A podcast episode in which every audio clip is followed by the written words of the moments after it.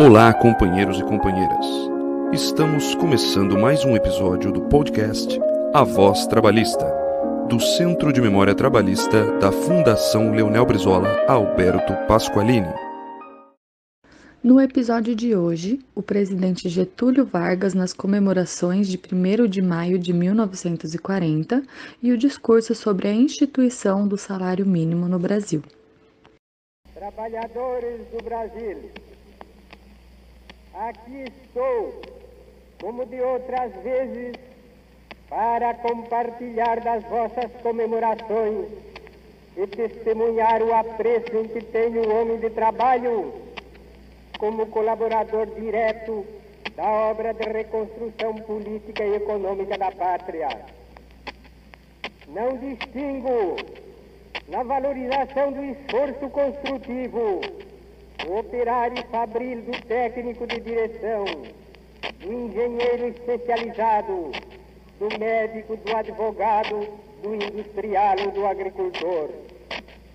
O salário ou outra forma de remuneração não constitui mais do que um meio próprio a um fim. E esse fim é objetivamente a criação da riqueza nacional e o surto de maiores possibilidades à nossa civilização. A despeito da vastidão territorial, da abundância de recursos naturais e da variedade de elementos de vida, o futuro do país repousa inteiramente sobre a nossa capacidade de realização. Todo trabalhador, qualquer que seja a sua profissão, é a esse respeito um patriota que conjuga o seu esforço individual à ação coletiva em prol da independência econômica da nacionalidade. O, no, o nosso progresso não pode ser obra exclusiva do governo, e sim de toda a nação, de todas as classes, de todos os homens e mulheres que se enobrecem pelo trabalho, valorizando a terra em que nasceram. Constitui preocupação constante do regime que adotamos, difundir entre os elementos laboriosos a noção da responsabilidade que lhes cabe no desenvolvimento do país, pois o trabalho bem feito é uma alta forma de patriotismo, como a ociosidade, uma atitude nociva e reprovável. Nas minhas recentes excursões aos estados do centro e do sul, em contato com as mais diversas camadas da população, recebi caloroso acolhimento e manifestações que testemunham, de modo inequívoco, a confiança que os brasileiros, desde os simples operários aos expoentes das atividades produtoras, depositam na ação governamental.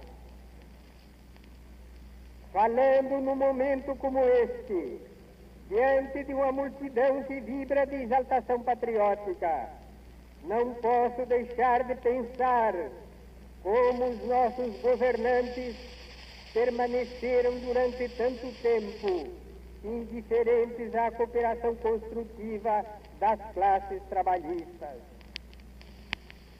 relegados a uma existência vegetativa, privados de direitos e afastados dos benefícios da civilização, da cultura e do conforto, os trabalhadores brasileiros nunca obtiveram, sob os governos eleitorais, a menor proteção, o mais elementar amparo. As bases da nossa legislação social já estão solidamente lançadas nas leis que regulam a duração do trabalho, a higiene industrial, a ocupação das mulheres e menores, as aposentadorias e indenizações de acidentes, as associações profissionais, os convênios coletivos e a arbitragem. Ultima-se agora a organização da justiça do trabalho, cuja regulamentação está na fase final de estudos e deverá ser posta em vigor dentro de pouco.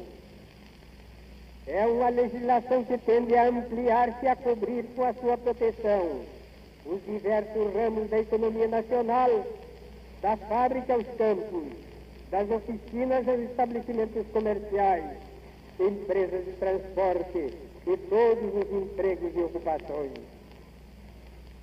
As sugestões da experiência e as imposições da necessidade irão naturalmente indicando modificações e ampliações cuidadosas. Chegaremos assim a consolidar esse corpo de leis num código do trabalho adequado às condições do nosso progresso.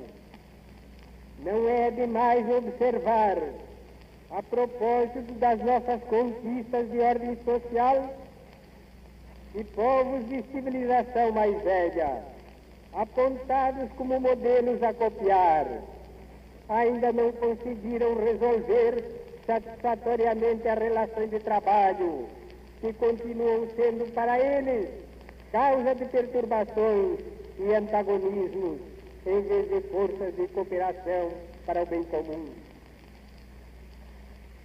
Embora deixados ao abandono, os nossos trabalhadores souberam resistir às influências malsãs dos semeadores de ódio, a serviço de velhas e novas ambições de poderio político, consagrados a envenenar o sentimento brasileiro de fraternidade com o exotismo das lutas de classe. O ambiente nacional tem reagido sabiamente contra esses agentes de perturbação e desordem. A propaganda insidiosa e dissolvente apenas impressionou os pobres de espírito e serviu para agitar os mal intencionados. Quem quer que observe a história e a dura lição sofrida por outros povos, verá que os extremismos, mesmo quando logram a vitória efêmera, caem logo vítimas dos próprios erros e das paixões que eles encadearam, sacrificando muitas aspirações justas e legítimas que poderiam ser alcançadas pacificamente.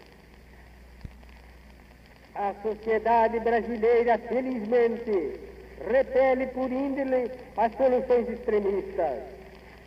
Corrigidos os abusos e imprevidências do passado, podemos encarar o futuro com serenidade, certos de que as utopias ideológicas, na prática verdadeiras calamidades sociais, não conseguirão afastar-nos das normas de equilíbrio e bom senso em que se processa a evolução da nacionalidade. Só o trabalho fecundo, dentro da ordem legal que assegura a todos, patrões e operários, chefes de indústrias e proletários, lavradores, artesãos e intelectuais, o regime de justiça e de paz poderá fazer a felicidade da pátria brasileira.